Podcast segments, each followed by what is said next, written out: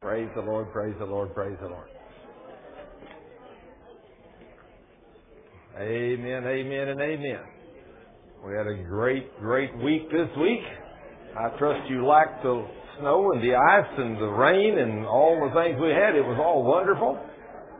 Praise the King, praise the King, praise the King. We just need a whole lot more of that rain to fill up these lakes. Well, they're all so low. We need lots of water, praise the Lord. But thank you, Jesus. He's sending it in smaller quantities, well, slowly but surely. We had a great week this week. We went out to GLC Tuesday, and when I walked in, Cheryl was asking me for the last two or three weeks. I've been in agony of what I'm going to teach on, you know, this time. And she said, I mean, I've studied and read and listened to more scripture in the last three or four weeks. I mean, uh, wow. So today we get ready to go. She said, well, what are you going to teach on? I said, I don't know.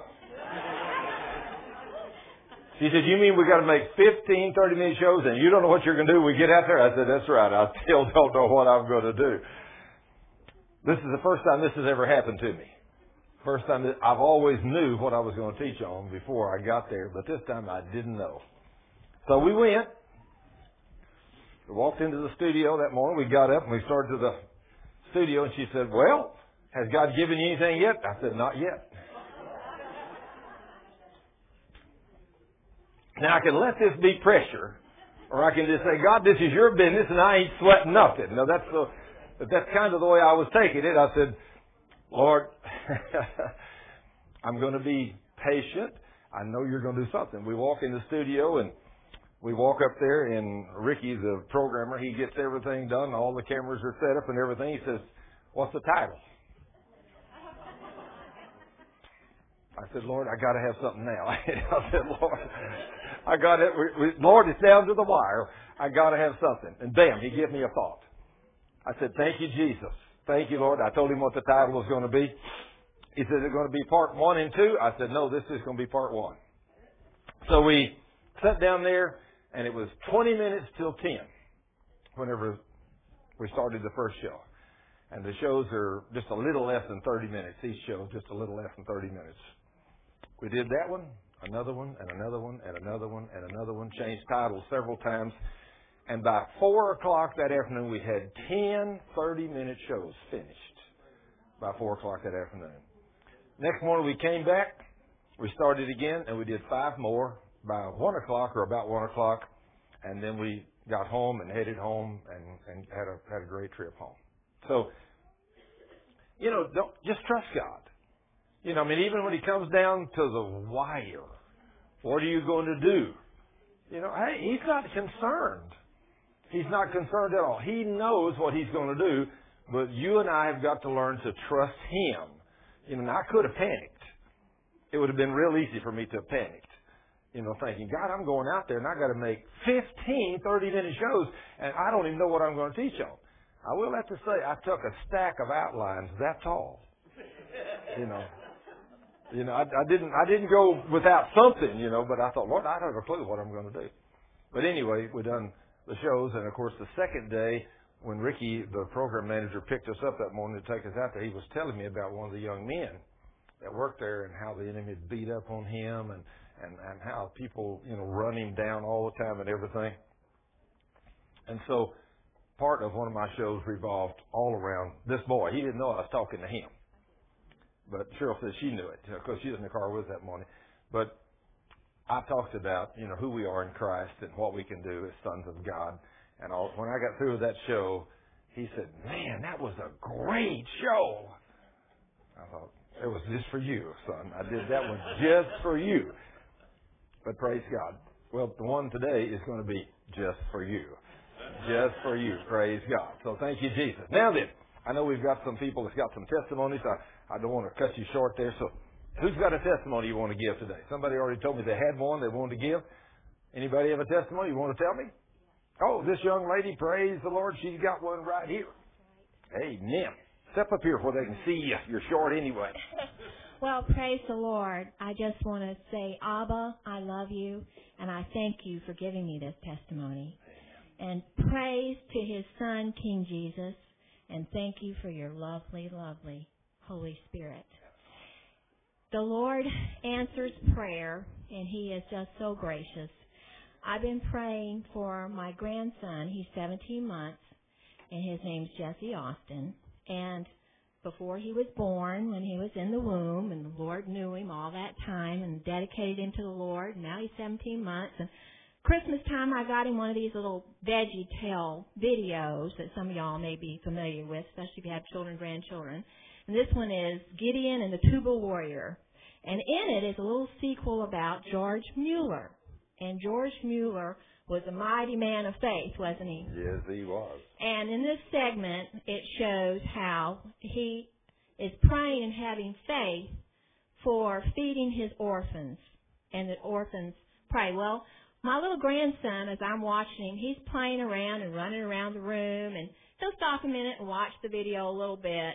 But every time, the moment he hears George Mueller, he will go up to the TV, he either sits down or he stands there and it's just intense.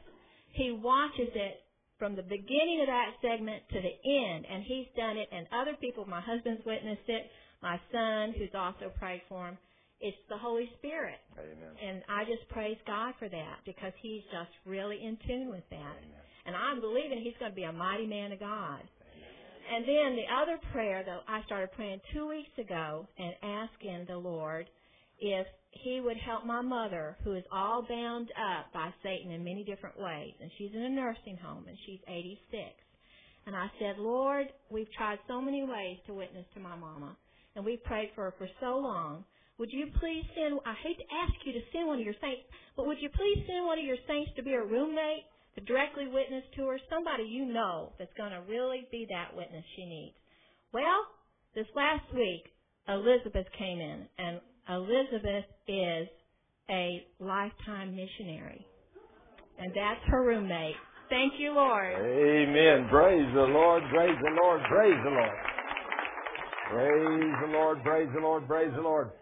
Here's another precious lady, our daughter of the King here. Sandra, tell us what Jesus Thank you. I just give praise and honor to the King of Kings and to the Lord of Lords. Amen. He's a great and mighty potentate, Amen. the Holy One of Israel. Amen. And I'm going to make my story short. I was doing the inevitable, you know, flipping through the radio stations, and I came up on this man's program. And I listened for a while, and then I stopped listening. I listened, and I kept being drawn back to it. So uh, I decided I'd come to a service, and I did. And when I came, yeah, I just felt the love of God here and was comfortable. I'm a Christian. I've been going to church all my life. But what I heard was the Word. And the Word was feeding me. Because I had gotten to the place where, you know, God, if this is all it is, let me validate my ticket and move on. You know what I mean? Go back to what I was doing. Because I was really in, you know, I was in need. Uh, as a matter of fact, I was dying. Nobody I knew knew anything, or they didn't teach faith. Not like this. And uh, when I came, I started hearing the word and feeding on it, and got prayer support from, you know, different ones, and that was good. But I didn't see the healing. I wanted it right away. But like I told you about two months ago, he was knocking my training wheels out from under me. Amen. Yeah, he'll do that to you, right? Because I was coming for prayer every time I came. I was up here for prayer, prayer, prayer, prayer, prayer. And God wanted me to stand on my own, get the word in me. And so I started listening to the tapes. And the one that ministered to me was that that this is not for wimps. And I said, oh yeah. okay. Not for wimps, all right? And, you know, you kept telling me something that's blocking it. Well, there was. It was doubt and unbelief. Because I didn't believe the word. I'd read it and look at it and read and look at it, read and look at it, and it wasn't doing anything. I got mad at God. I mean, y'all do too. You asking him for something and he don't come through, I know you mad at him. That's why it don't come through. She told me you got to start loving yourself. Loving me? You know, I got all this stuff wrong with me. How can I love me? Yeah. But I'm gonna tell you, to make a long story short, you all prayed for me, laid hands on me. I had cancer, was dying. I'm cancer free. Amen. Thank you, Jesus. Praise the Glory Lord. to God. Thank But he told me when I get my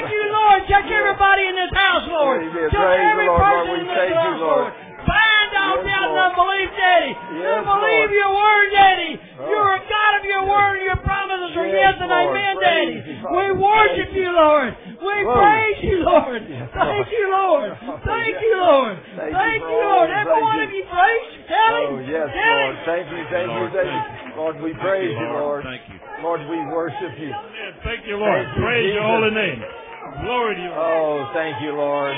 Thank you for healing Sandra. Thank you, Lord. Thank you, thank you, thank you, Father. We give you praise and glory and honor and thanksgiving. Glory to your holy name, Lord. Thank you. Thank you, Lord. We want to see lots more of those. Praise you, Father. Praise you, Lord, and thank you. Thank in you, Jesus' Lord. Now, name. this is what we're praying Praise for. This is what we're praying for. Thank you, Everybody in here wants a miracle. That's what you've been praying for. Thank you, Jesus. Thank you, Lord. Glory. Thank you, Lord. We put you first, God. We put you above our families. We put you above our jobs. Oh, we put you above our needs. Worship you, Lord. We put you above our healing. We put you above our own life, God. We put you first, God. We put you first, Father. First above everything. First above everything. You're first, God. Put you first. God. Thank you, Lord. Thank you for healing Miss Sandra Dunn. Thank you, Lord. Thank you, thank you, thank you, Lord, for Sandra's Thank you, complete Lord. We healing. have to put it first. Lord, we praise you and Thank you, thank Lord. you. Put you first. Glory to your holy name. Oh, glory. Yes, Lord. We give you praise and glory and honor and thanksgiving because you're the King of you for kings and healing my Lord of lords and God of I gods. thank you, Jesus, for Lord, setting we things thank right, you, we Father. thank The devil you, we came thank you, we praise you, Kill and destroy. You restored our In Jesus' marriage, name. Father. And we praise you for it in Jesus' name. Hallelujah. Thank you, Hallelujah. Lord. Thank you, Lord. Thank you, Lord. Everybody in here's got something to be thankful about. And if you Oh, don't, man. if you don't, ask the Lord to show you why. Yes, That's Lord. you gotta be. Thank I you. got, I got to be thankful that He's given me my life back. Yes, He has, and I Yes, thank Lord. you, Jesus. I thank you every day. Amen. Yes, Thank you, Lord. Thank you. Every thank one of you in here's got something to thank Daddy about. Yes, Lord. Every Praise one of you. If you don't realize it, start asking Him to show you. and He'll show you. He'll show you. Every one of you's been touched by the Lord. Amen. Lord, Thank you, we thank you. you, Father. Yes, we just praise you, Daddy. Yes, Lord. We intercede and we pray all the time, Lord. Yes, We, Lord, we know that you're a God that sets yourself apart from all other gods.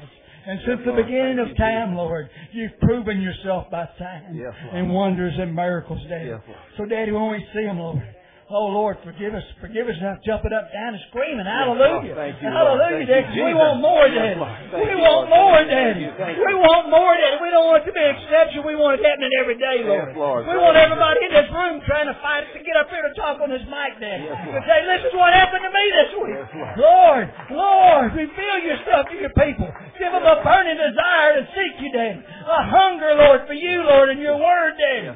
Father, give them a desire to consume your flesh and to drink of your blood, Daddy. To be filled by your Spirit daily, Daddy. Every day, Daddy. Oh, Lord, we praise you and we worship you, Daddy. We thank you for this miracle, Daddy. Yes, Lord. Oh, Daddy, thank you, Lord. Thank you, Lord. Thank, Thank you, you. Lord. Thank you, Lord. Thank you. Thank Now. Lord, Thank you. I just intercede. I intercede, Lord. Put your hands up to front. We just pray for each person in this house. Yes, Lord. Daddy, we pray for y'all. Y'all don't realize it, but we pray- lift you people. up. We pray for y'all. And we ask the Holy Spirit to anoint you, to fill you, and to use you. Every one of you in here. We pray for you. We intercede for you.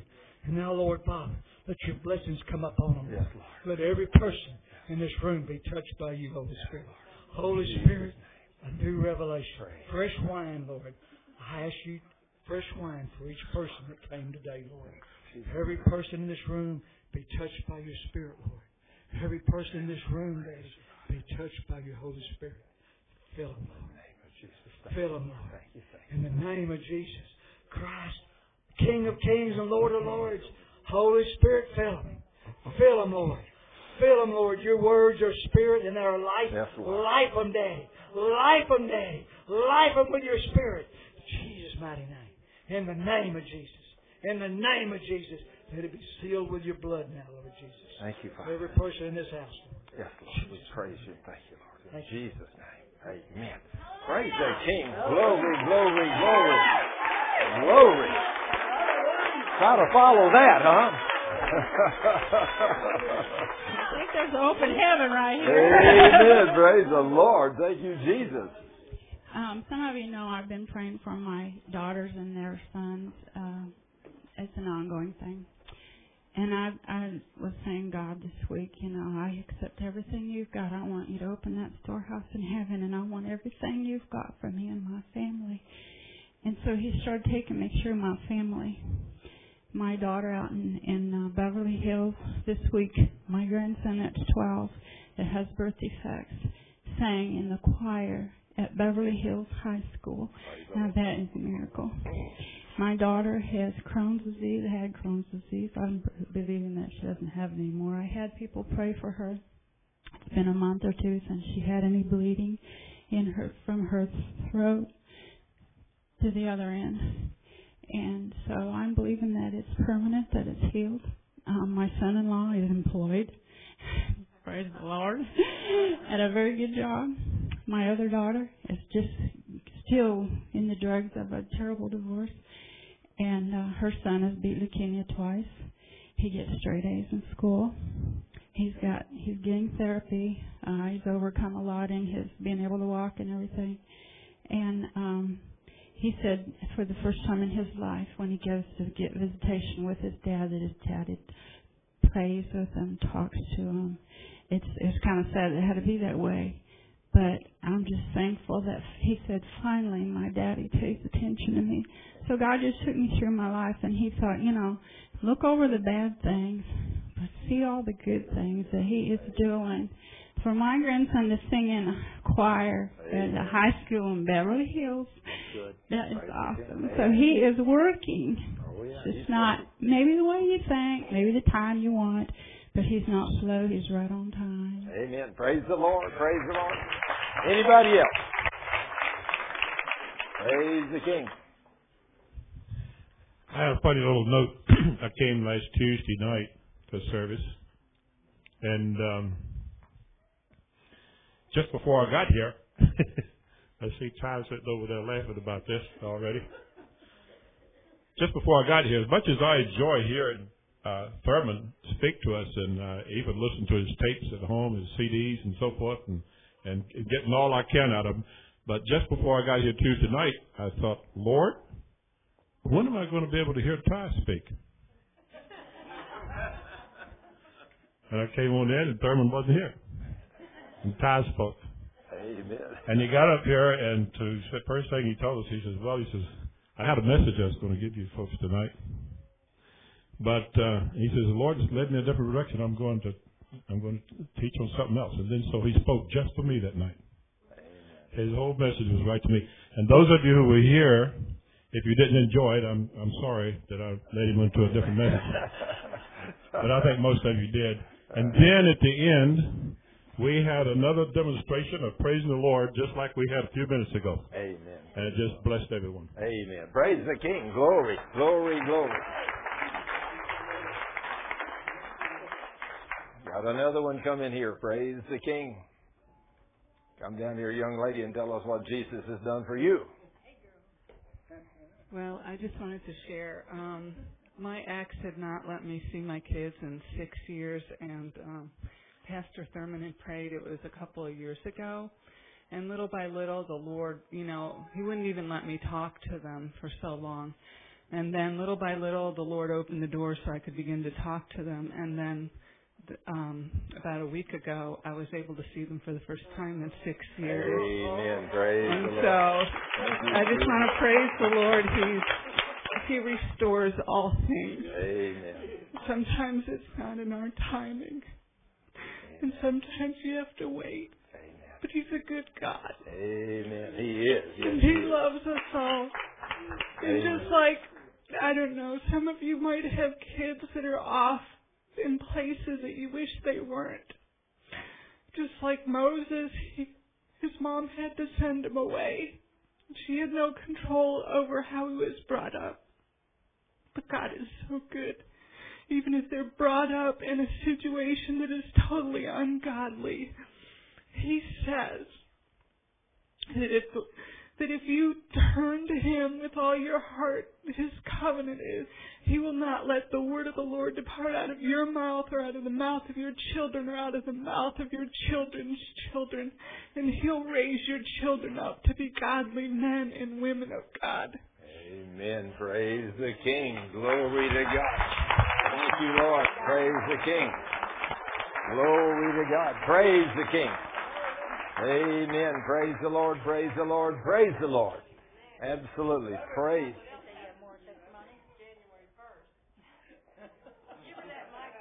Uh oh.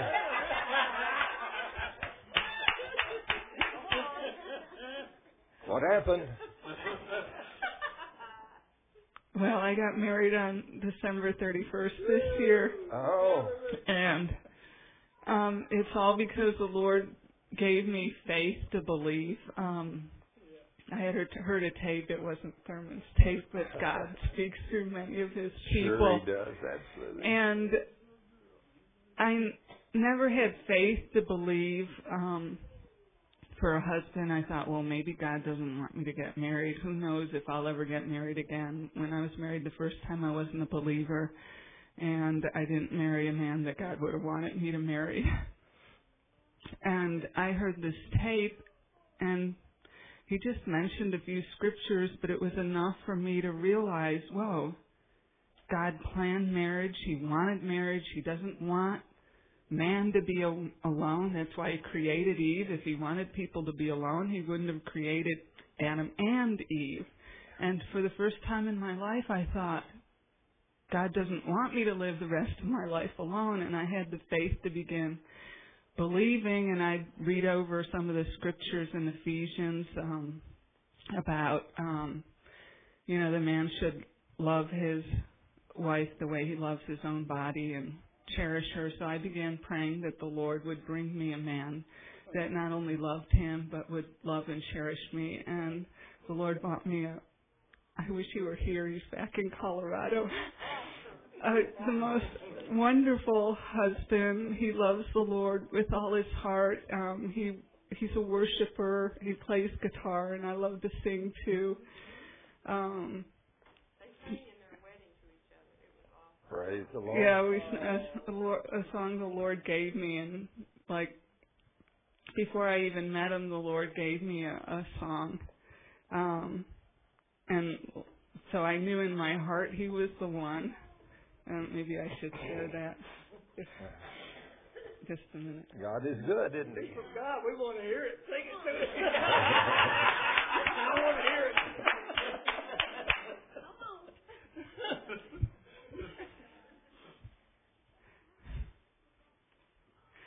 Rest, rest, my child. Put on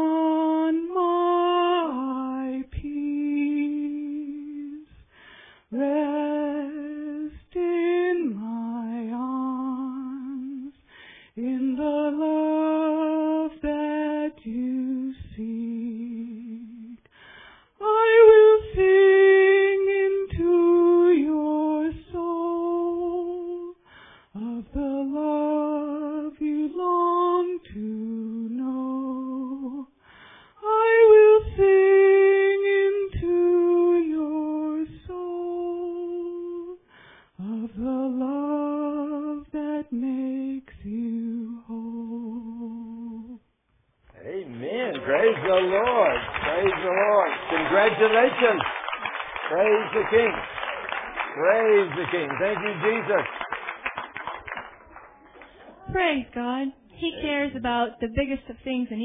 about the smallest of things. Amen. Even the things that we wouldn't uh, ask Him to fix for us. The other day, I got this excruciating pain in my left wrist.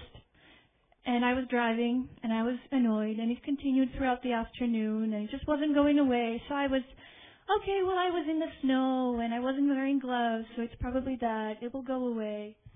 And it wasn't going away. And I just got fed up with it and I rebuked the pain in the name of Jesus and it just the pain exploded on my wrist and it went away the same second. It was great. Lord.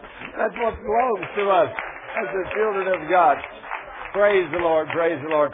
Oh goodness, let me tell you a quick testimony before we get into teaching. Uh, had a wonderful thing happen. Uh, I guess it was Tuesday morning. I guess uh, we, before we was getting ready to go out to GLC, uh, I get voicemails, you know, and, and they hand me stickers to pray for people all the time. So this one guy, he wanted me to call him, so I called him, and uh, when I talked to him, he said, "Sir," he said, "I'm so glad you called." He said, "I'm," he gave me his name. He said, "I'm 42 years old." He said, "I am in excruciating pain." He said, "Now I have the worst back problem." He said, "I'm down. I can't do anything." He said, "I've heard him said my wife and I've been listening to your teaching for about a year." And said, we have repented of every sin, known and unknown. And said, we've changed everything we used to do. He said, I didn't realize the importance of walking holy before God. But he said, I do now because what you've taught is the truth and I've checked it out in the Bible. And he said, I have repented of everything, but I'm still down. I said, then all you need is a man of faith to pray the prayer of faith for you for your back. And I said, you've met him. I said, I'm going to pray the prayer of faith for you. I rebuked that pain, commanded it to leave, and asked the Lord to do a merciful, be merciful to him and completely heal that back. I said, now thank you, Lord, it's done. I said, you agree with me, brother? He said, of course I do. I said, then get up and walk. Now see, this is where we, he said, what? I said, sick people stay in bed. Well people get up and do something. I said, get up. You got to put some action to your faith. I said, get up and do something. So he starts getting up and all of a sudden I hear him say, it don't hardly hurt at all. It hardly hurt at all. I said, you're healed, brother. I got to go. I got to go to GLC. Hung up the telephone. We got back Thursday afternoon, had a praise report from him. He's totally, completely healed. Don't have a pain of no kind. He's going doing anything he wants to do in the name of Jesus. But while we were out there, I was Al. He me I've got to give you a copy of this CD, this show we made about called Three Smooth Stones. Now I'm going to make some copies of that and give them to y'all because I watched it the other night after I got back, and it's about three Muslims, three guys that were terrorists. I mean, these guys were trained, and I'm not going to tell you the testimony about all of them, but only one. That way you watch the CD uh, or DVD. But one of the men was a terrorist raised up from the time he was a little child. He was taught how to kill Christians and Jews. He said they taught us that the Christians and Jews were mean, wicked people, and they're out to kill us, so we got to kill them first. And this is what this is what he was trained up to do. He said, I believed all that. He said they taught me that Allah was a God and that most people went to hell you didn't get to go to heaven. The only people got to go to heaven with Allah is that you had to die a martyr and then you get to go to heaven. If you didn't, you had to go to hell first. I thought, boy, what a God. I'm glad I don't serve a God like that, aren't you? but anyway, he said they taught us all these things. And of course, you don't know. You know, they're teaching a lie and they don't know the truth. So he said, I became a terrorist. And I forget now, I think he was 20 something years old, 23 or 4 or 5 or whatever, I forget his age. But he said, I came to America. And I said, no, I'm not sure he was in America. Where he was. Anyway, he said, I had a wreck in a car and it turned sideways and an 18 wheeler hit me right in the door and said, knocked me out, threw me right in the mud puddle and said it all but killed me. And he said, I'm crying out to Allah and nothing's happening. Allah, I got to have some help. I have been a faithful servant. I've killed people for you. I think he said he'd killed 200 people for Allah as a terrorist. He said, I've been a faithful steward, servant of yours. I've got to have some help. He said, nothing happened. Nothing. He said, they came and a man walked up and told me, says, uh, don't worry, it's going to be okay. I'm a Christian. I'm going to get you to a hospital. He said, I thought Christians come to kill me. He said, this guy's going to get me to a hospital. So he said, he takes me to a hospital and a doctor walks in and said, I'm a, I'm a Christian doctor. And don't worry, I know you have no insurance or no money, but we're going to take care of you anyway. I'm a Christian. He said, this ain't lining up with what I've been taught. He said, they take care of me and nurse me back to health. And when I, my doctor bill gets so high, I mean, the, the doctor finally, he told which doctor, he said, the doctor said, we can't leave you in the hospital any longer because there's no way that the hospital's going to take it with the bill you've got. So he said, I'm going to take you home and let you live in my own house until I nurse you back to health. He said, now I'm telling you, these guys that they told me were Christians, he said, this don't line up with nothing I've been taught. Does this sound like a good Christian? Sure, this is the way we live. As Christians, we take care of one another. We love each other. He said, I got nursed back to health. But he said, in the process, something happened to his arm and his back, and I forget what all, and he said, I just couldn't get this healed. I may have some of this out of proportion, but you'll see it when you get it. He said, I'm crying out to Allah still. Allah, God, you gotta heal me. I can't do anything. I can't do anything. I can't go do, I can't kill for you no more until, you know, you do, you heal me.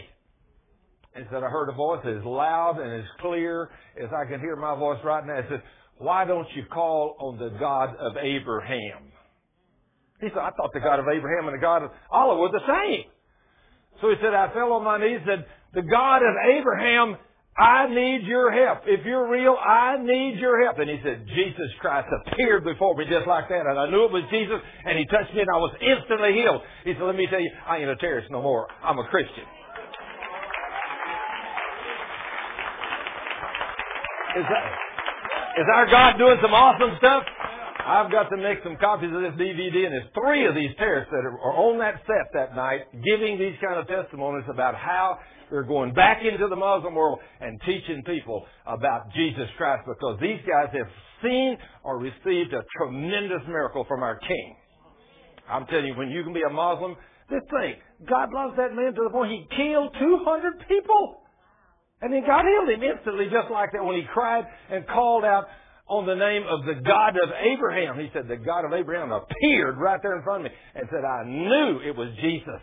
I knew who it was. He said, just, I just knew it. Let me tell you, folks, if you hadn't got down just like Paul ago when Ty was jumping up and down, screaming and hollering, you know, that's what we need to do a whole lot more often. You know, we need to worship the King. The King is the, and He does so many things for us in this place. He heals so many people. You know, it's amazing. It's amazing that I don't know, I do not know why there's so few men teaching the truth of the Word of God today. I don't know why. I don't know. I was raised up in a church and I didn't see it, but all I'm doing is teaching you what this book says. And this book is bringing forth great and awesome miracles. Now, before I get into the teaching, right here's a CD back here. Dick and his companion, they've made these CDs. He used to play the organ here, or the keyboard here for us, and he's a beautiful player. And they brought a box of music back there. They're free if you want them, you know, they're right back there and they're great. And what are you trying to show me, honey? Oh, we got some of them right there. Okay, some right there. Was there something back there in the box too? Okay, but anyway, this this CD, everybody ought to know Jesus. they're free and their music. Dick and his companions made them. So before you go home today, pick up one of those. Uh, he he made another one one time before, and I listened to that thing no telling how many times in my car. It's beautiful music. They play beautiful. Now then, go to your Bible in Ephesians chapter one. Ephesians chapter one. Father, in the name of Jesus, Lord, we thank you and praise you that you're the King. Jesus, you're the King of kings and Lord of lords. And Father, I worship you and praise you and thank you because, Lord, I think about when I walked up to that set Wednesday morning, didn't have a clue what I was going to talk about. How you performed a mighty miracle of God, and we did ten, and then five the next day without a glitch, without a problem. I never had to think what I was going to say next. It just your words just flowed out of my mouth. And Lord, I want to thank you and praise you that you're the King of Kings, and the Lord, if I can get out of the way, you can do great and mighty things. So Father, help me to do exactly what the Scripture says. Help me to die every day and let you live through me. Then we can get some things done. Father, I want to thank you and praise you. In Jesus' name, amen. I got to tell you another little praise report or testimony or whatever before I get into the book of Ephesians after having all that glorious thing happen. You think, well, Thurman never has any problems. You know, God just loves him and does special things through him. Well, after all that and everything, and of course, we flew out there. Some of you know the Lord's given us a beautiful little twin engine airplane, and we flew out there and we had a perfect flight out there. Coming back, we're on the way back, and the weather's great, and we're about uh, 20 minutes out, I guess. Uh, I get up to 7,500 feet, and it's a little bit of bad weather this way, a little rain, and you know, and a, a little bit of lower visibility, but we're still good. And we were flying along, and I think I have no sweat. I got this big, beautiful 15-inch uh, a GPS screen in front of me. It shows everything. I mean, I can see airports, airspaces. I said, well, this, you could never go wrong. We get about 20 minutes out and then it goes dead, dies. I said, okay, Lord. I tried to reboot this thing, tried to do everything, and it won't work. I can't get it back up. And I said, okay, okay. And Cheryl's always screaming, pray, pray, pray. She's not screaming. She said, time to pray. Have you prayed yet? I said, yes, honey, I've prayed. So I said, no big deal. I got another computer in the back. I brought a second one for a backup. So I thank goodness that the autopilot is working beautiful because I had to leave her in the front seat and I had to crawl over in between the seats to get back in the back. And of course, I had left the computer in the floorboard, put all the baggage on top of it because I didn't plan to need it. I had to crawl over in the back, move all the baggage out of the way, get the other computer out, and bring it up, crawl back up in the front seat, get back in the seat. Ty did that on me one time. In his. I know exactly what it's like. I kept saying, Ty, get back up here in the front seat. You don't need to be in the back.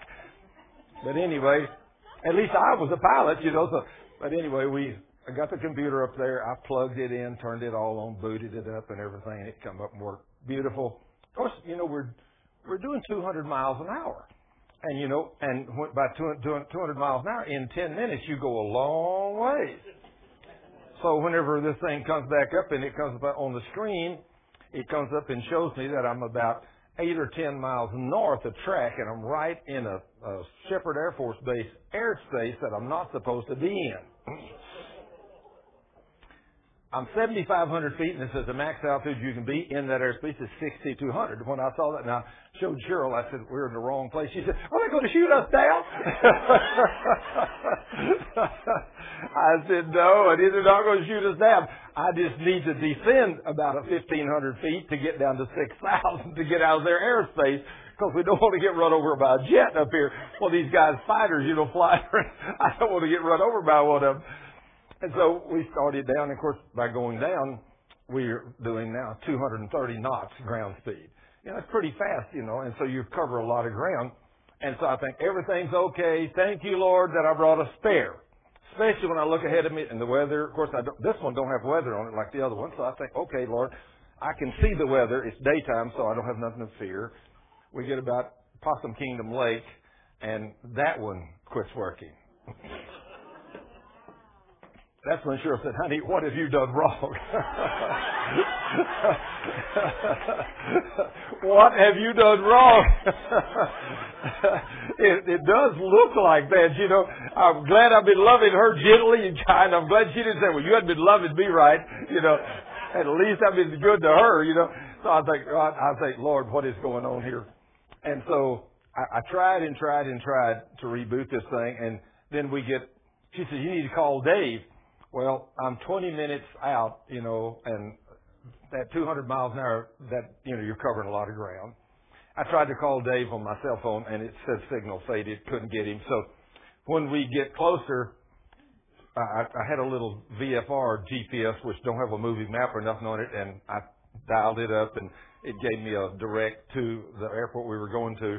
But I knew that went through Alliance's airspace, so I thought, okay, I'll make a little left turn here and veer out about 10 miles, make sure I miss that real well. And by this time, the weather had deteriorated, and I'm now 1,500 feet, and the clouds are right above my head, and everything. I'm still legal, you know, but we're flying along there, and then I noticed a little airport that I know very well, and I thought, thank you, Lord, I know exactly where I am now. And uh, I go on around that little airport, and I line up on the runway. It's raining, you know, so I, line up on the runway, and of course we're coming in, and I'm doing, about 80 knots uh, right over the fence with full flaps and everything in the wet weather. And I touched down, and I think, okay, Lord, I found the airport. Everything beautiful. It's under. I got it under control now, Lord. Thank you. And we touched down. I touched the right brake, and it locks just a little bit, and we're sliding down the sideway like this sideways at 80 knots. And Cheryl even hollers out a little. And so, but I bring it back around and land. And when I got, I said, Lord, I'm sorry. I said, I got it. I need your help till I get this thing stopped, and then I need your help on the way home. Do you get that idea that says he's letting me know, hey, I, you, I'm here, son, if you'll depend on me. But if you think you got it, we'll see how good a job you can do. Well, I found out how good a job I can do. Not too good, but with him, we made it. So it was a very interesting trip. very interesting day and everything. But I can't imagine I had two beautiful GPSs and both of them failed. Never had this happen before. I mean, we've gone all over the country. Never had one fail. Never. This time, both of them did. So anyway, we got home and I prayed over them, got them both fixed, and everything's working good again. So, and I learned some good stuff. Uh, and one of the things I told Cheryl, I said, now see, this is the kind of trouble you get in when you have a wonderful guy like Dave to go with you that sits in the right seat that does all the computer work that just tells me for me, you need to make a heading change here. Or he even turns up the radios for me, puts the right frequency. All I do is just push the mic, talk, and fly the airplane. You talk about getting spoiled. You know, you get spoiled. But, you know, on this trip, I had to do it all. You know, and whenever the computer failed, I didn't have time to fly the airplane and do all this other stuff until I got home. Then I thought, well, I wished I'd have had Dave with me on this trip, see, but you know, it's amazing what you can do when you got a blessed man of God or woman of God with you to help you. Is that true? That's why we need to depend on each other. You know, so just like as we're saying here, no man is an island, and yes, God puts all of us to the test. He puts me to the test in different ways, but He puts me to the test. You know, after having such a beautiful 15 shows, I think, wow, God, we're really something here, aren't we? Oh, he said, a little pride getting in there, huh? Let's see what you can do by yourself on the way home. Okay, Lord, forgive me. Forgive me, Lord. I know y'all are just like me, just like Sandra said, y'all are just, y'all do the same thing. You know, we're human beings, right? We need to realize that God wants to be God of everything in your life. But He's given us great things. Now we're going to go to Ephesians chapter 1, and we're going to start off here. Paul, an apostle of Jesus Christ by the will of God to the saints which are at Ephesus, to the faithful in Christ Jesus. Now, who did he write this to?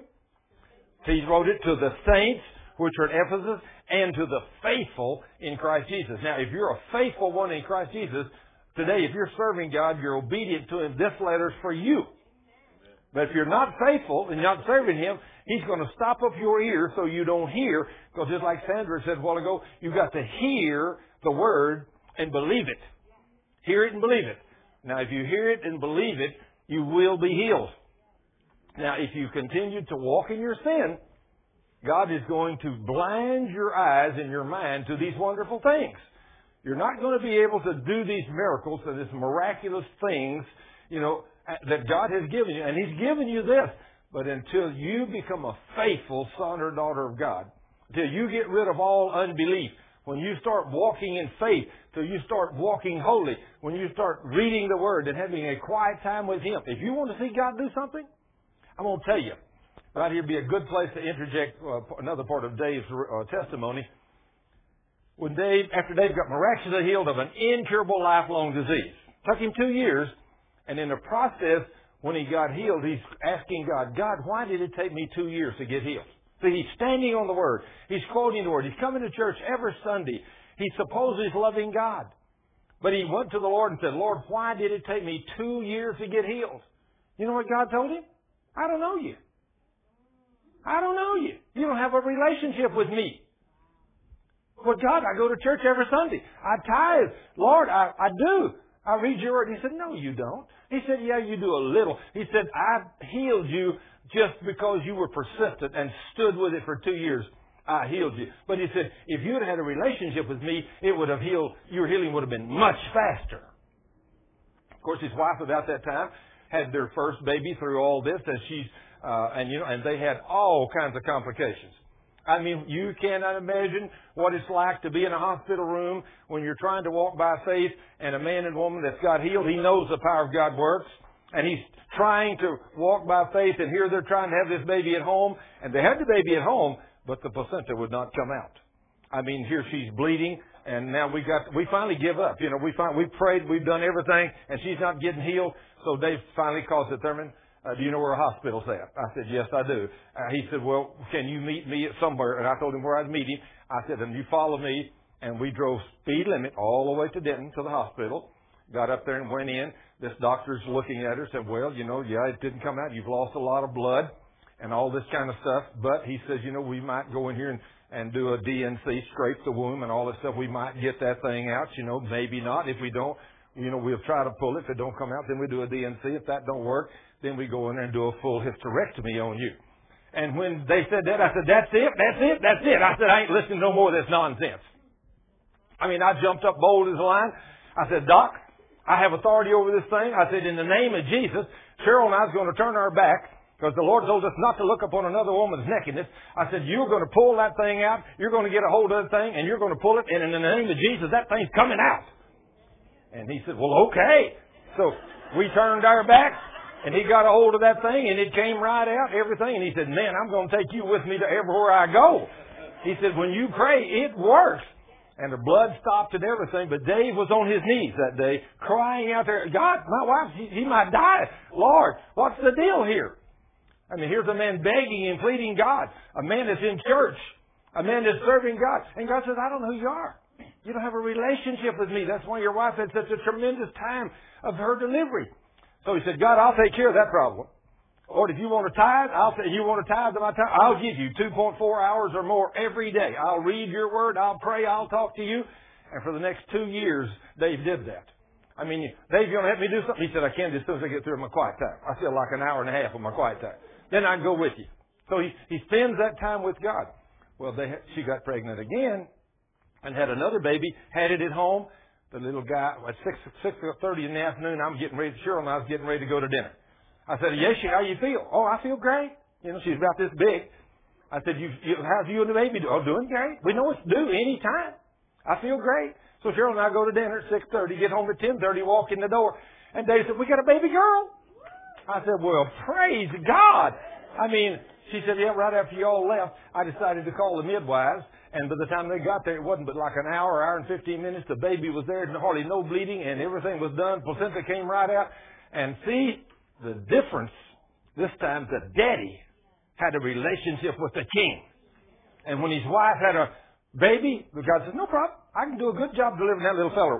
Just, that little girl just come whooping out of there. You know, not near as much pain or nothing. And she's a beautiful little girl. And of course she was a little tiny thing. That's why she didn't have no pain. She only weighed nine pounds and six ounces. Something like that. I think that's what it was. Nine six. Yes, nine six. Just a little bitty lady, wasn't she? Woo, some of you girls shudder to think you'd have to have one that weighed nine pounds and six ounces. Some of you know how bad a six pounder hurt.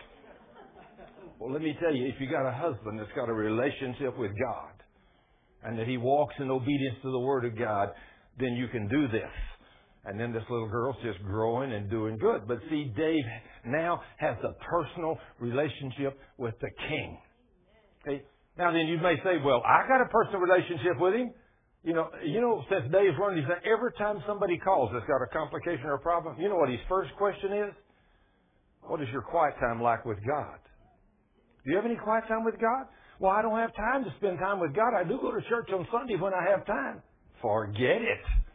You don't have a quiet time with God. You don't have a relationship with the King. So that's why He don't answer your prayer. Now, if you want God to answer your prayer, I'm going to show you what is required and what He's given you. In Ephesians chapter 1, I'm going to show you some of the things God has given you, but you don't know it's yours. Just like I read this chapter for years and didn't know these things were mine. But he says here, Paul, an apostle of Jesus Christ by the will of God, to the saints which are at Ephesus, and to the faithful in Christ Jesus. So if you're a faithful son or daughter of God, this message is for you. And if you don't get enough out of this today, then you need to change something. I'm going to tell you for sure because you're not one of the faithful. Then he says, Grace be to you, those faithful ones, and peace from God our Father and from the Lord Jesus Christ. Are you living in peace today? Are you at peace with yourself and with the world? Praise God. If you are, then probably you're one of the faithful.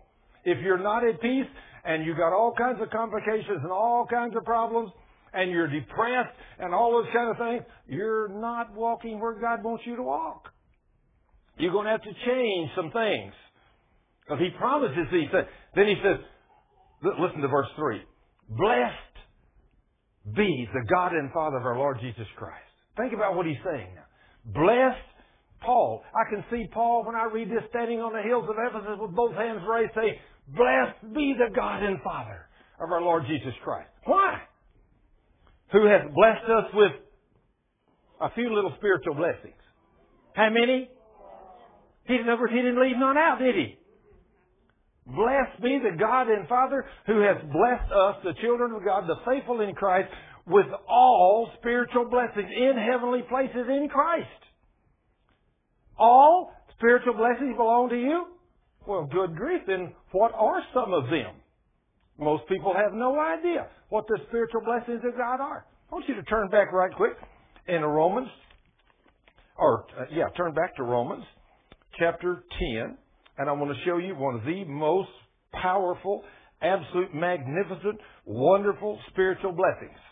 How many of you know this book is Spirit and Truth? If this book is written in this book is spiritual food. So He's blessed us with all spiritual blessings. So every blessing that's in this book is a spiritual blessing that's written to you if you can believe it and receive it as a son of God. Now look what he says here. Blessed be the God and Father of our Lord Jesus Christ who blessed us with all these spiritual blessings.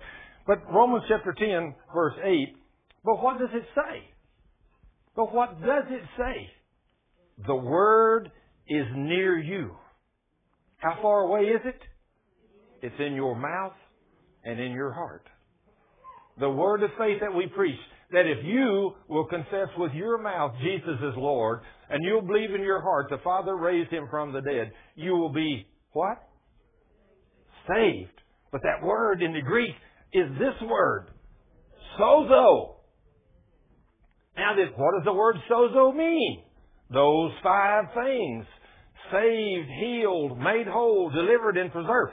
There is five spiritual blessings that automatically became yours if you know it, if you can receive them by faith. But what does it say? The word is thee. Just like Sandra was telling us a while ago, she had to get that personal relationship with God and she had to start speaking out of her mouth.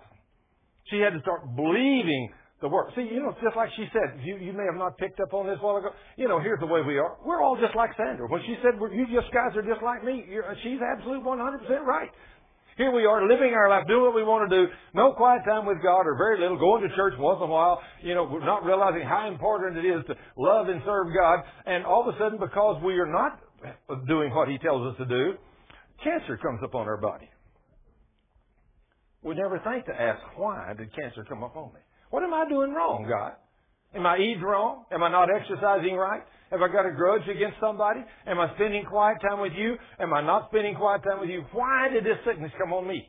So, okay, I hear there's a healing minister over here at the Living Savior, and there's a couple of guys down there and their wives that pray for people, and God heals them. So let me run over there and let them lay hands on me, and I'll get healed right quick. Then I go right back to doing what I was doing before. Hey, that's not the way it works, is it? That's not the way it works at all. And we don't teach you that. We teach you you got to come over here and you got to repent. You got to turn from your wicked ways. You got to start walking holy before God. You got to develop a relationship with the King. Because guess who's not the healer? Me. I am not the healer. I mean, Cheryl last night was praying for people, I mean, was talking to people uh, after at the restaurant, and of course, one of the men there, a world class champion sports guy, come down with a problem. This guy don't serve God. He don't serve God at all. But was out there one night, and Cheryl told me, said, "Honey, uh, you know he's got a bad back, and he can't play. He was a world class sportsman, and he's played sports all his life, done all kinds of wonderful things in sports, but now he's down on his back. So would you pray for him?" I said, "Sure." I walked up and I said, "Are you a Christian?" And yeah, yeah. You go to church? Well, no. You know. Well, I understand you got a bad back. Yeah, or shoulder. Yeah, that's right. It was a, a rotor cuff or something in his arm. Couldn't hardly move his arm. I laid hands on him. I said, "In the name of Jesus, be healed." And guess what? God healed him. He's totally, completely healed. You know, Cheryl told him last night, said, let me tell you, you didn't get healed because you have any faith, you're doing anything right, but God healed you because of my husband's faith. So that's exactly why you got healed. Said he's walking where he's supposed to, you're not, but God heals you. And he said, well, you know, my sister, Thurman prayed for her years ago and she had cancer and she got healed. Said Thurman healed them all. She Cheryl said, no, Thurman didn't heal none of them. Said Jesus said he served. He's the one that healed them. But you know, whenever you heal these people in the name of Jesus with all these different things, all of a sudden they have to realize, just like this man, this Muslim, when he cried out to the God of Abraham, and Jesus appeared, and he was instantly healed. He said, "Let me tell you, Allah." He kicked that dude out the window. He said, "Whenever they tell me now that," said I used to hear this all the time, Allah and the God of Abraham was the same God, so it's not a big deal. But he said, "Now I know that's a lie." And when he sat right on that television set, and I thought, you know, that that show is going into all of the Arab world. I mean, every, I mean, GLC is now covering two thirds of the earth, and all of the Arab world is being covered by GLC. All of it. It's in Israel, you know, it's in uh, Iraq, Iran, everywhere. We're on television four to six 30 minute programs a week all over the world. Who would have ever dreamed we'd get to do that? So when I said and say, you know, if you're a homosexual or a pervert and you're going to die and go to hell, ain't no telling who's going to hear that. You know, ain't no telling. You know, if I sit up here and say, you know, a Muslim, a Muslim, if you're a Muslim, you've got to know that Jesus Christ, the King of Kings and the only Lord of Lords, because Allah is not God and Muhammad was a false prophet. If I say that on one of my shows, and GLC is the only television network in the world that I know of will let you say that on their set. TBN won't let you say it. Daystar won't let you say it, but GLC will let you tell the truth. Did you know TBN, as much as I love TBN, they throwed off some of the most fantastic teachers because they was condemning the Muslims and they covered the whole Muslim world. And they said, no, we don't want you talking about that. And they throw them off the set. I'm going to tell you, I'm going to tell the truth. And I, I don't fear no man. I only got one to be afraid of, and that's the king. You know, if I don't tell what God says, he could say, okay, if you're not going to tell what I want, I can take you out, son. It'd be real easy for me to make one one little thing. I could fix that airplane where it just fall out of the sky and you and your wife both could be instantly killed. You're not going to do what I tell you to do. I don't need you. Somebody said, God wouldn't do that to me. Let me tell you. I'm telling you, I know a man, I won't call his name, but I know a man a few years ago. When I think about what she said about George Schuler a while ago, I think about another man that run an orphan home with a bunch of children, and he was a great man of God. But I remember a few years ago when a certain man wanted to be governor of the state of Texas, and he was with four other men in an airplane, and he was the pilot. They were going up north somewhere, and he stood right there on that platform with the camera right on him. He said, I'd rather be dead than to see that man as governor of the state of Texas. And they got in that airplane and took off, and all five of them men died that day in that airplane. All five of them. And that man became governor of the state of Texas. That man had no idea he killed himself right there. See? His mouth did. His mouth did. Hey, you let God be God. If whoever He wants, I mean, if you read in Romans 13, you find out whoever's in control, who put him in office? God did. That's right. You go out and vote and do your part, but God's going to put whoever in office He wants there. You know, guarantee. That's what scares me when I think about. it. I sit there and watch a little news the other night, and they're talking about Hillary Clinton going to run for president. I said, that's all we need. Now, guys, women, don't get me wrong. I'm not down on women that say ain't no woman should be a president of the United States of America. If we ain't got a decent man, that's just like teaching a Sunday school class, or that's just like preachers. If we ain't got men to do this, then praise God, there's a woman out there to do it. But if there's as many men as they are here, and you men won't do what, let, put a woman in there and see what she can do. But no woman should serve ever as the President of the United States of America. It should be godly men, not a woman.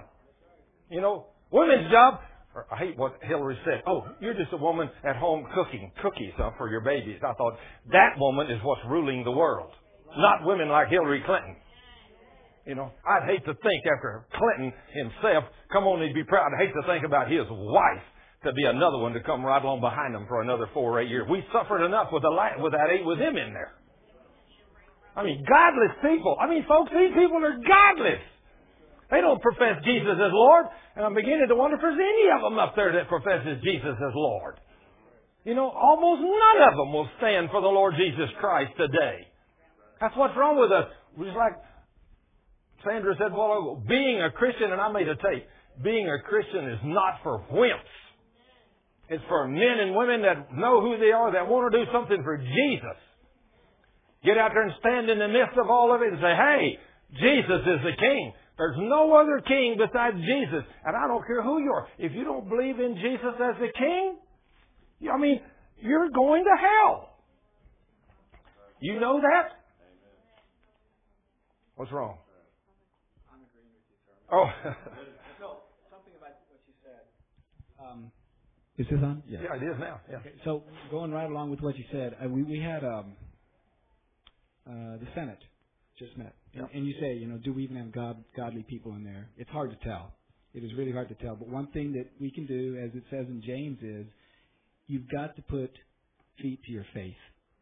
If if we sit around and just say, "Oh Lord, help us," and you don't call your representatives and tell them what you're thinking and what you expect them to do, then God's going to give you what you want. Yep. You're going to get what you get by just sitting there doing nothing.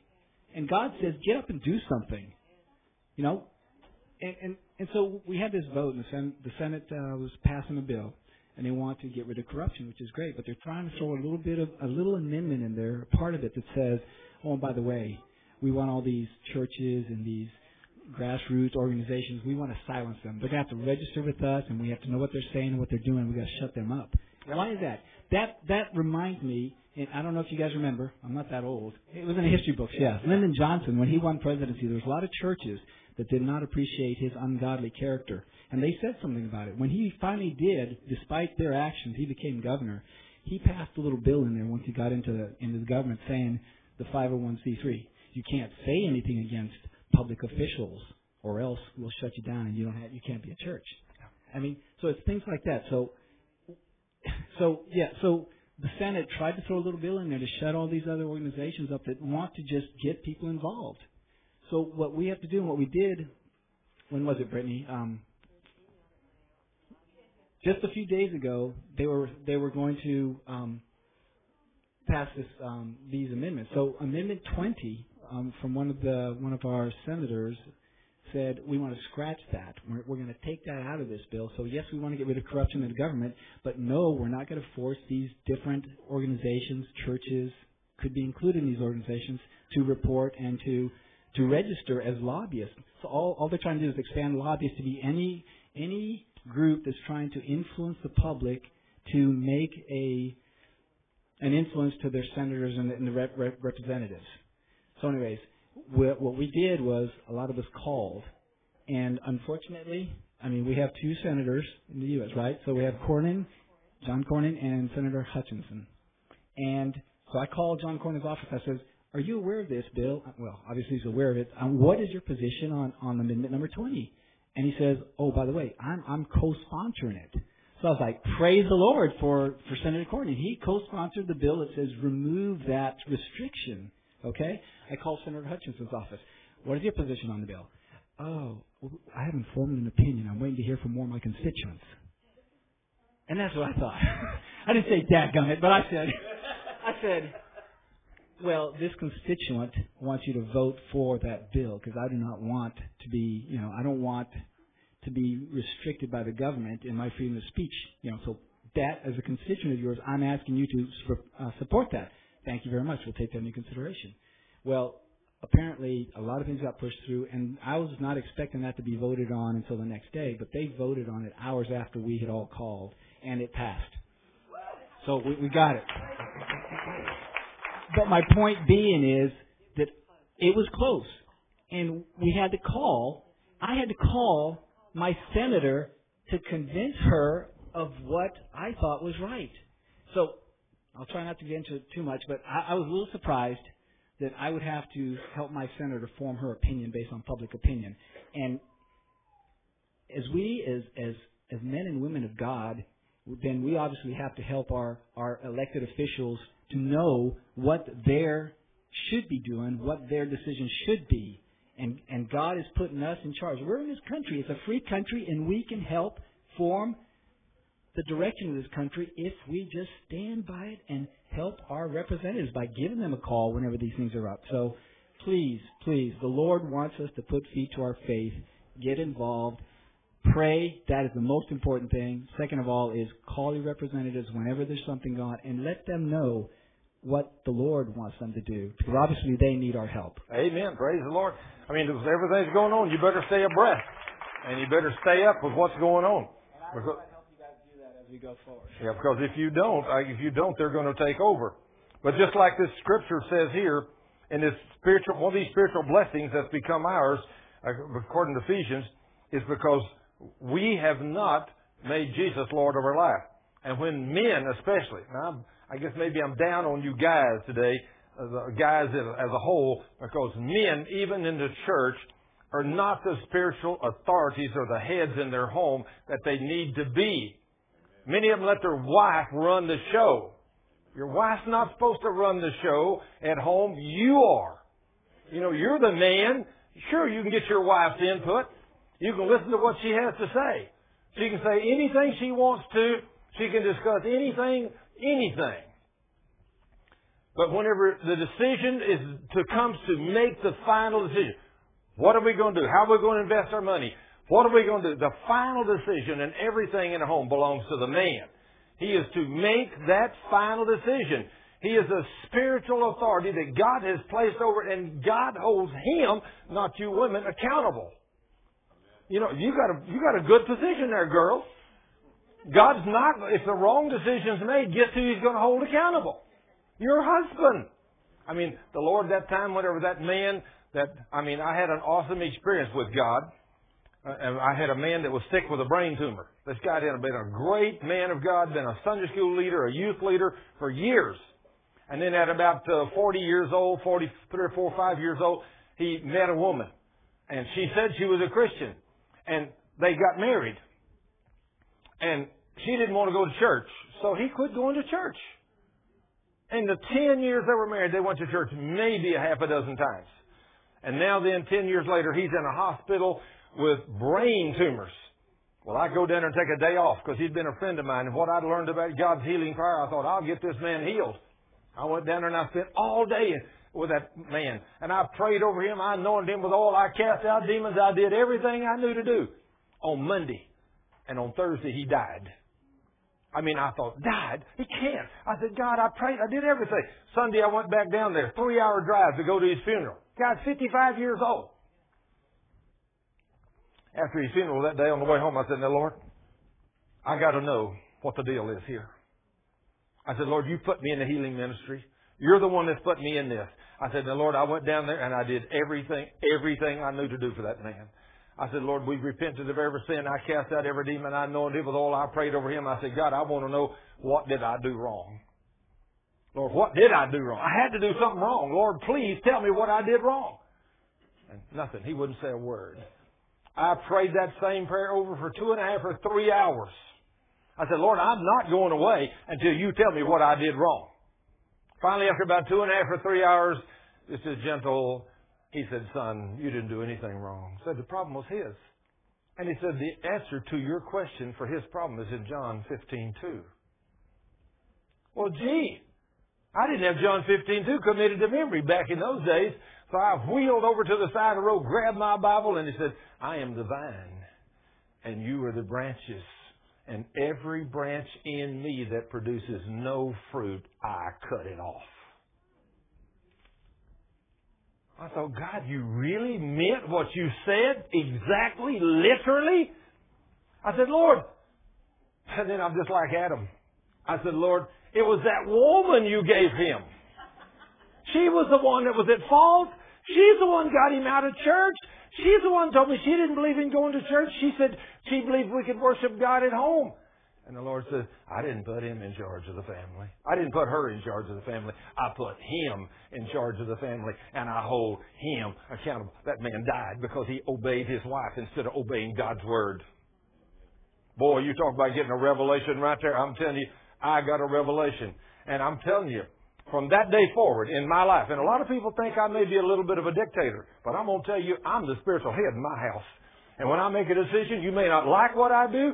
Some of the people out there in the ministry center don't like what I do. But let me tell you, as long as God leaves me in charge of that ministry center, the decisions of that ministry center are going to be mine. I ain't listen. I'll listen to anybody, anything anybody tells me, but the final decision is going to be mine. I'm going to have to stand accountable for it. Now, I may do what you want. You may give your input, and I may do what you want, but I'm still going to be the one that says, okay, we'll do this. I am in agreement. That decision is now mine. Because I realize God put me in charge of a little ministry, and He holds me accountable for that ministry. You know, just like you guys, all you guys that are married.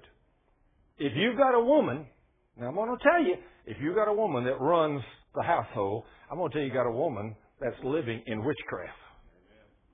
That the Word of God says a woman is that's not obeying her husband is living in rebellion against her husband, and rebellion is as witchcraft before God. Do you know that? If you're a woman, a wife, you need to love and honor your husband. Even worship him. Do you know that? You know God said that?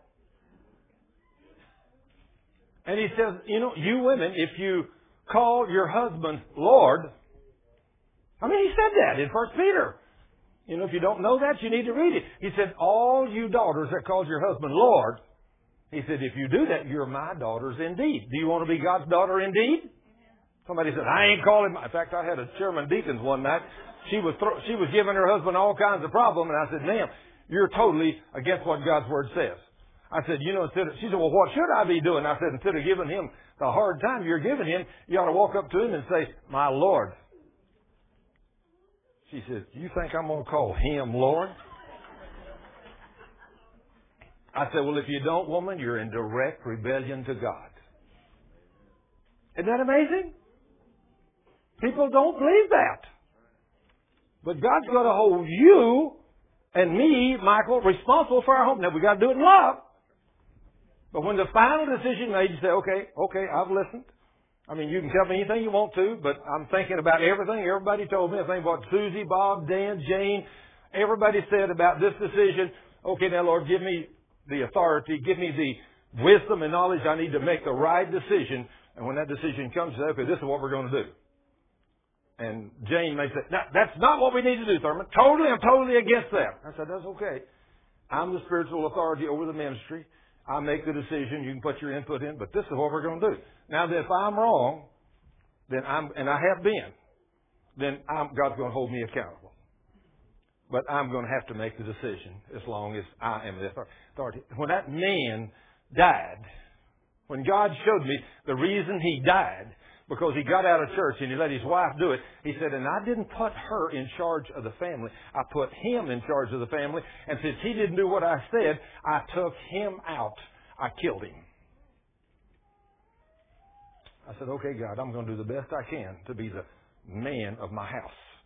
I am going to be in charge. That's just like one day I walked into my house and there was a woman that was in my house with some children and I walked in and they were having a knockdown drag out in my house.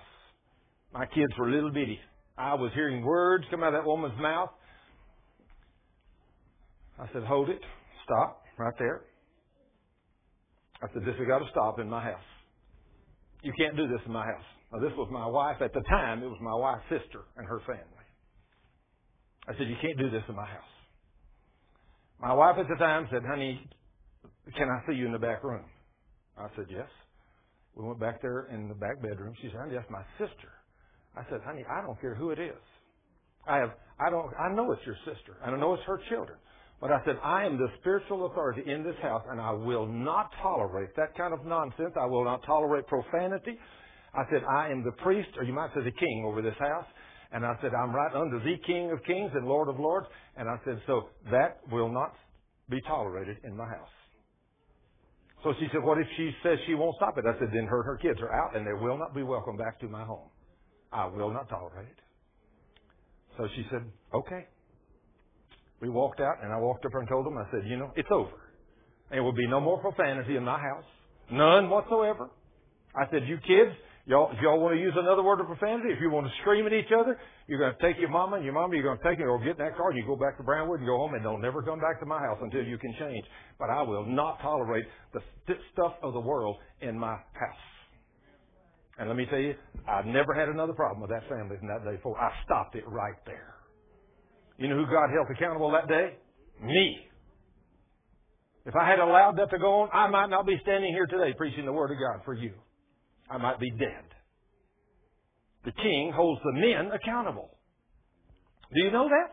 You women need to understand that. You need to be, you need to be compassionate and merciful to your husband. You need to let him make the decisions at home because God's going to make hold him accountable. Some woman says, "Oh, now that I know that, I'm really going to give mine a hard time." Okay, guess who he's going to take out now? You. If your husband's doing his best to walk with God, I have seen that too. I've seen that too. But let me tell you, God, you can't fool God. He knows what's going on. And He put the man in charge of the family. And if you don't know your position as a wife to your husband, you're there for, to be a helpmate to him. You're not there to run the show. You're there to yield to him and the decisions he makes and to be a helpmate to him. I remember one time years ago, uh, Betty and I, when we were married years ago, we went out to uh, some kind of an investment deal. And we sat and listened to this investment deal, and I was going to invest $7,500 in this thing. And I looked at her and I said, What do you think? See, I didn't know at that time a woman's right and left brain communicates instantly. See, mine don't do that, but hers. I looked at her and she said, "Don't touch it with a ten foot pole." She said, "It's not going. It's not going to be a good investment." I looked at her and I looked at all this stuff and I said, I think it'll make us some money. She said, I give you my input. You make the decision. She knew her position. She never said another word. I invested the $7,500. And after I lost it, guess what she said? Nothing. Nothing. I just told her one day after I lost it, I said, well, you were absolutely 100% right. I should have listened to you. She didn't say, yes, you should have. She didn't even say that. She just looked at me and smiled.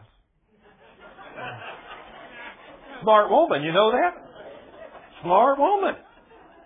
Very smart woman. You know, she knew, she gave me the input. She had the input. She knew what she's supposed to do. And she told me. And she was right. And I was wrong. And it cost me a lot of money. But she didn't come back and throw it in my face later and say, you know, you should have listened to me. That's where a lot of women get in trouble your husband. You want to turn your husband against you? Start doing that to your husband. You want to be the wife of a happy husband? In fact, I read a book a long time ago. I'm going to find it again one of these days. I walked in a store one day and said, How to be the wife of a happy husband. And I thought, hmm. I picked that book up and I'm going to read that. I got to, to check out and the lady says, I want to ask you a question, sir. I said, Yes, ma'am. She said, Why do you want to know how to be the wife of a happy husband? You're a man. I said, That's exactly right. I am a man, and I'm going to find out if this woman knows what she's talking about because I know what it takes to make me happy. And let me tell you, this woman, when she started reading the Word of God, actually, she was a great Christian. Her husband was too. And she was not happy. And he wasn't happy. And so she went to the Lord and begged God, Lord, you got to change my husband. Finally, one day, she said, Lord, I'm going to leave if you don't change my husband, something like that.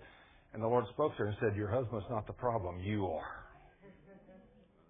That wasn't what she wanted to hear that day. She said, Well, what do I need to do? He said, You get in my word and you read and study the entire New Testament, and I'll show you in my word what your position is as a wife. And she did. And as she'd run up on one of them places that God had just highlighted for her, man, she'd underline them places. Finally, she said, You know, I realized I had a lot of things to change. And she said, I started changing them.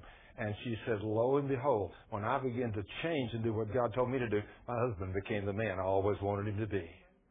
And she said, I'm now the wife of a very happy husband. And so I read that book.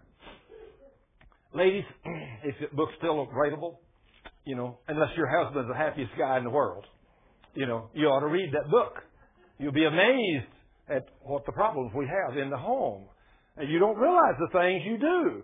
And the same thing with us guys, you know, we don't, we don't, we don't do what we're supposed to do all the time either because this book tells us what to do. But when the men and women will learn what their position is and do these things, these mighty spiritual blessings belong to you as sons and daughters of God. Look, look what he said there in Romans 10. This spiritual blessing, where is this blessing? In your mouth and where?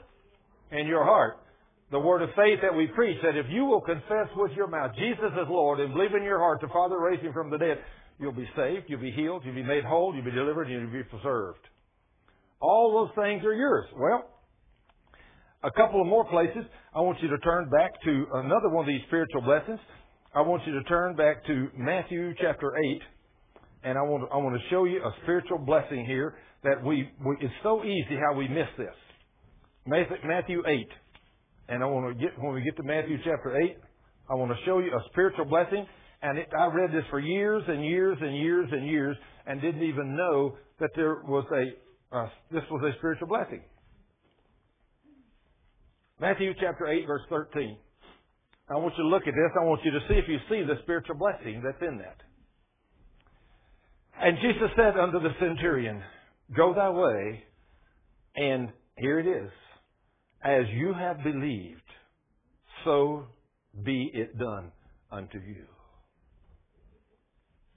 Think about that spiritual blessing. Jesus says, As you have believed, so shall it be done unto you.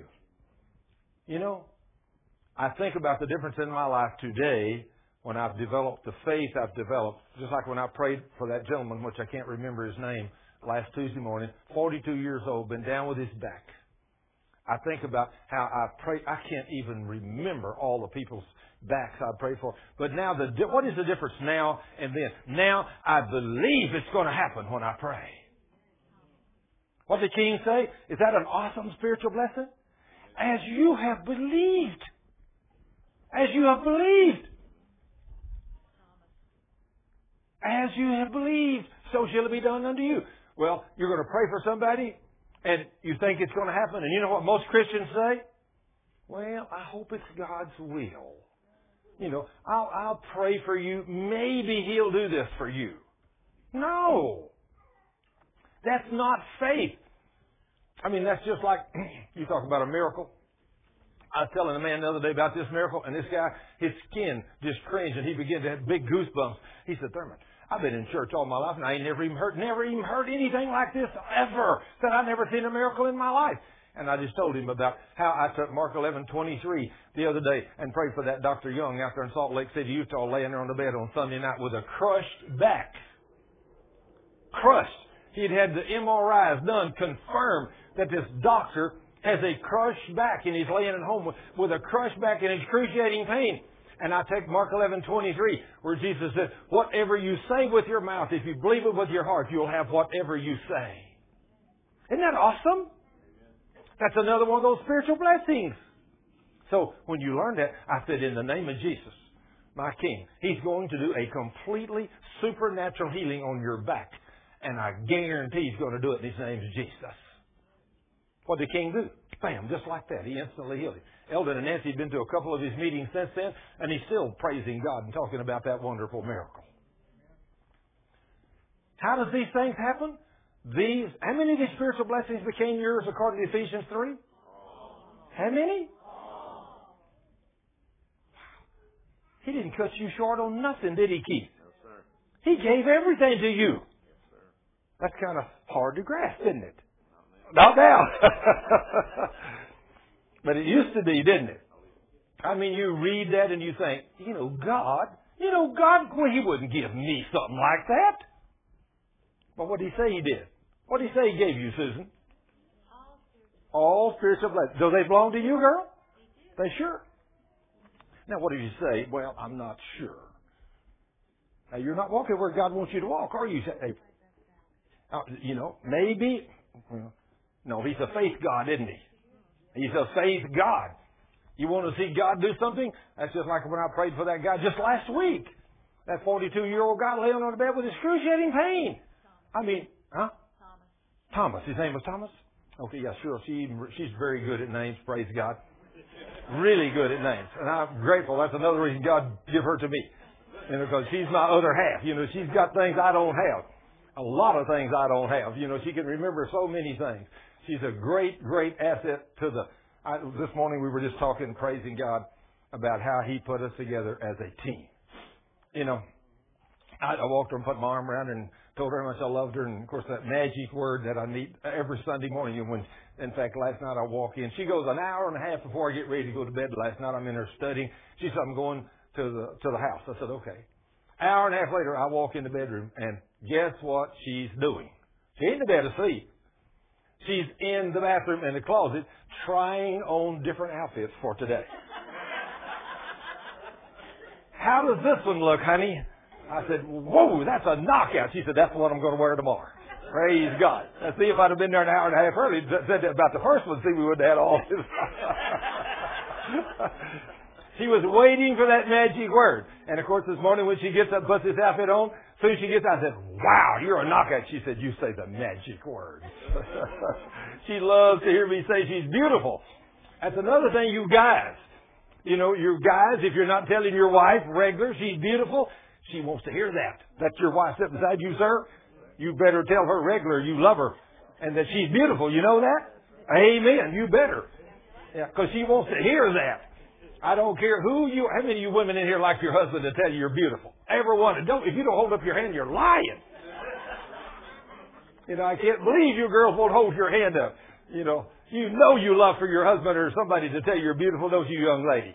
In fact, I walked into Walmart the other night at midnight, one o'clock, whatever it was, two o'clock, went by there to get a little something I needed. I was working on something. And I walk up to the counter, and nobody in that line, just one girl. And I said, Praise the Lord, young lady. I said, How are you doing? Well, she said, Thank you, sir, for that young lady.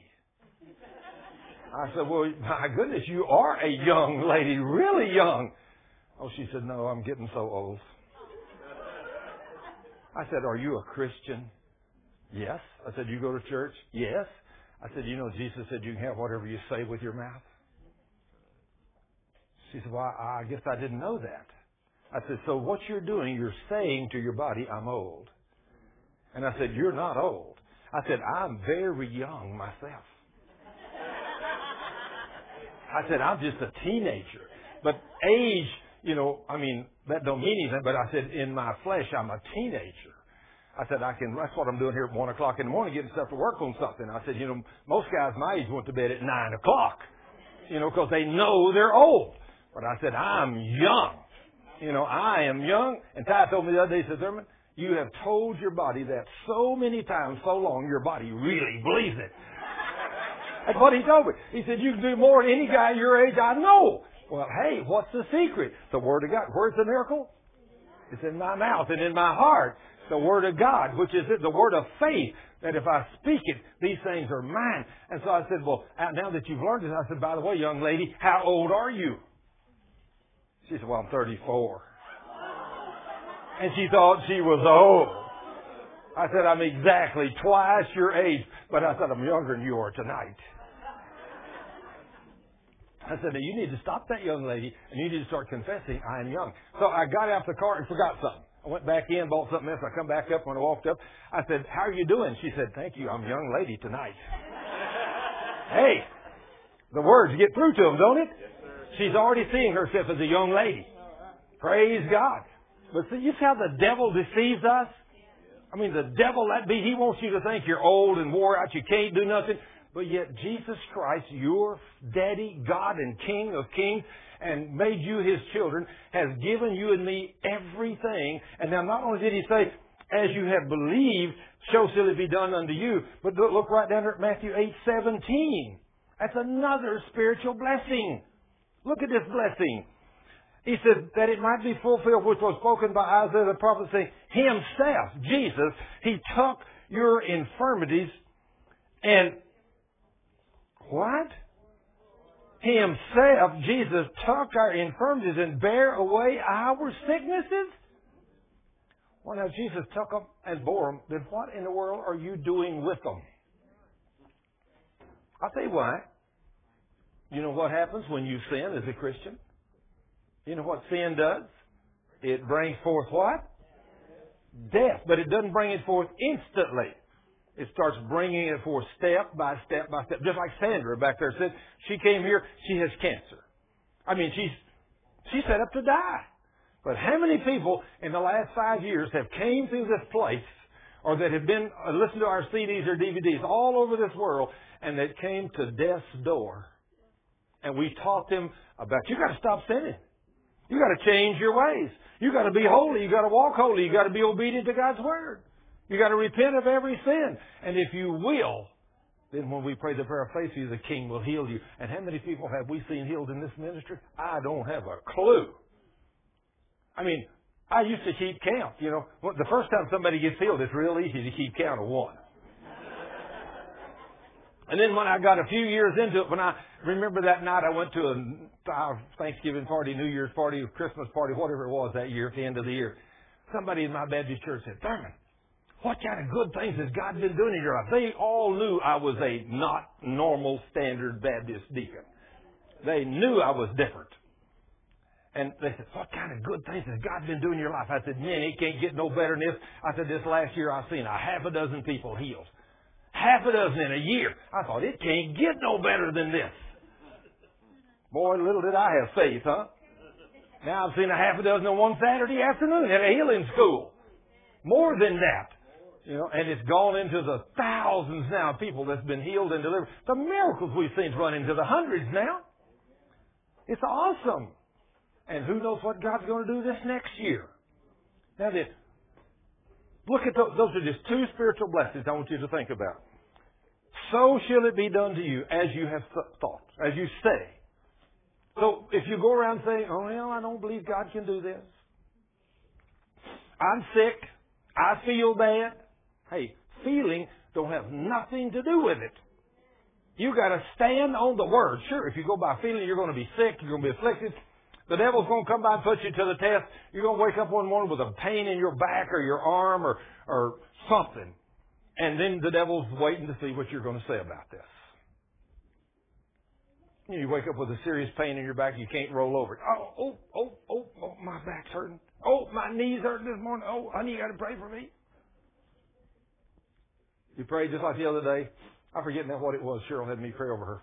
She come wanted me to pray over something. I did. And an hour or two later, she come back and says, "You got to pray over me again right there." I just swatted her right there where was. I said, "Woman, I prayed for you once. It's done in Jesus' name." She goes out the door, and guess what? She's healed. She's healed. I mean, just like the night she come in and wanted to sing, and said, I, I, "Honey, I got to sing to 1,200 people tonight, and I can't talk." You know, now most people would have thrown me out of the church. I reached up and grabbed my wife around the neck, shook her, her head goes back and forth, screaming, "Come out of her, you demon of hell, in the name of Jesus!" Now most people think you lost your man. When I turned her loose, I said, "Now sing to me, honey." She said, "Wow, I can talk normal." She went to sing to 1,200 people that night. See, you got to realize who you're fighting against, and how many spiritual blessings belong to you and me. If all power and all spiritual blessings are given to us and none's given to the devil, then what kind of trouble's the devil in? He's in big trouble if you believe the word, right? Hey, you don't have to walk sick. You don't have to walk afflicted. Just like Cheryl that night, she come to me. She knew she had to submit to me. I mean, she learned her lesson that night. We was laying there in the bed. whenever she had that stomach ache and that fire burning in her stomach, prayed for herself for two days, couldn't get healed. Two o'clock in the morning, said, "Honey, uh, you got to pray for me." I said, "What's wrong with you?" She said, "I got a fire in my stomach," and said, "I can't sleep." I said, "Well, how long you had it?" Uh, two days. I said, two days? What do you mean waiting two days? She said, well, I've been praying for myself. I said, don't you know you can't go around God or go around me to get to God? I said, I'm your spiritual head. I said, woman, don't you know that God said you're to submit to me in how many things? So what is it you don't understand about all, wife? I, I didn't know this. I said, repent tell God you're sorry. She said, Lord, here we're laying there in the dark. And she got a fire burning in her. She said, Lord, I'm sorry. I didn't know I was sinning. Lord, I repent. And I reached over and laid my hand on her stomach said, in the name of Jesus. Bam, just like that. The king instantly healed her. And five minutes later, she's laying over just snoozing, sawing logs. I mean, hey, I mean, was that a true story, honey? That's exactly what happened. okay.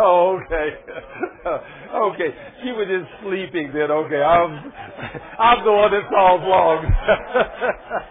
I'm the one that solves logs. You know, I get tickled at her. She's like, I've kept her awake here lately. I mean, sawing logs, you know. So the other night she said, would you please start praying and asking God to not let you snore so I can get some sleep? I said, okay, sure. I said, Father, in the name of Jesus, every night, the last several nights, I said, Lord, please take away my snoring so I don't snore so my honey bunny can get some sleep too. And I haven't snored a lick, have I? No, I've, I've, the Lord has done it. Isn't that awesome? Oh yeah. I, I take that back. She says, yeah, there was one day you didn't pray. That night you snored. So, I'm sorry, Lord. But see, God answers our prayers, doesn't He? I mean, I mean, somebody said, "Well, good grief, I don't think I could pray about snoring." Well, okay, let him lay there and snore then, you know, if you want to. That's okay.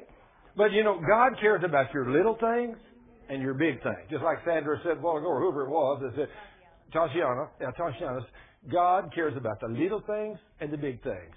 And He's right there with you to take care of all of them, isn't He? Yes. So don't go out there and think, well, I don't need your help here, God. Just like me landing that airplane. Okay, Lord, we've got me back. I've got the airport side. I got it now, Lord. Okay. He said, okay, you got it. Then I go sliding down the runway sideways for a little while. And I said, Lord, I need some help again. Isn't that amazing? It was, yeah. oh my goodness gracious. That's that's why she's on my case all the honey, pray about everything before we leave, while we're in flight, or while we're whatever whatever we're doing. Everything. In fact, right after Cheryl and I got married, she asked me a question about three months after. It didn't matter what we did, where we went, wherever. I prayed over it. She, she said, "Do you pray about everything?" I said, "Absolutely everything, everything." Now, what did God tell us to pray over? So what is it you don't understand about everything? So when you try to do it on your own, how much trouble do you get in? A lot. When you ask Him to help you, He will. He is awesome. Isn't He, Keith? Yes, sir. Praise God.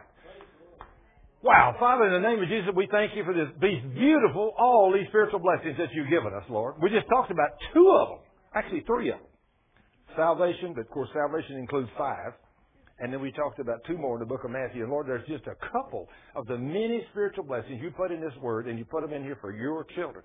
But you promised us, if we'll just believe, salvation. You promised us if we'll just believe, healing. In fact, you promised us whatever we say with our mouth, if we can believe it with our heart, we can have that too. So Lord, I want to thank you for being that great and mighty God. For I know that you reveal these things to your obedient children as we walk in obedience to your word. Then you open our understanding to these things until we make that conscious decision we're going to walk holy in obedience to your word, you send the spirit of stupor to blind our mind and our ears so we don't hear and see these things. But Lord, help us to walk holy in obedience to your word so we can see them, so we can be blessed, so we will learn how to talk, we will learn how to walk in the abundance of good health and long life, and you'll meet all of our needs according to your riches and glory by Christ Jesus. Father, we want to thank you for this precious, beautiful day. Lord, I thank you for the beautiful rain you sent. But today, Lord, I thank you for that beautiful blue sky out there a while ago and the beauty of this day. And Lord, thank you that you're our God and our Lord, and we worship you and praise you and thank you. Lord, we want to thank you again for healing Sandra. Lord, we want to thank you for all these wonderful testimonies that we heard today. Lord, Sandra had a critical, and she was dying. But Lord, now she's healed. And Lord, now she don't have no cancer. And Lord, I ask you to maintain her in a place of, of relationship with you and a love walk with you so this thing will never come back upon her ever again. She will walk in divine health and she'll love you and praise you and be a, a wonderful a spiritual blessing to other people as she goes. She'll tell people what you did for her. Thank you, Father, for all these testimonies and all the things that you do for us. Help us to be about your business and Lord, help us to, again, with the rulers, Lord, like James told us, help us to be conscious of this and to call our senators and congressmen and talk to them and tell them what we believe, Lord, about we're sons and daughters of God and they need to vote according to us and what we believe. Because, Lord, help us to believe your word. Well, some of us as Christians don't believe your word. We don't believe what you say in your word. But help us to understand and believe what is written. Lord, I thank you and praise you for this day. Bless us as we go forth this week. And Lord, for those that want to come back to Bible study Tuesday night, bring them back at 7 o'clock as we study your word again. Lord, thank you for giving us Sunday afternoon and Tuesday night to study your word and see you do the great and wonderful things you do. And we want to just be a blessing to everybody in the body of Christ this week as we go forth. Touch our hearts. Bless us. In Jesus' name, amen.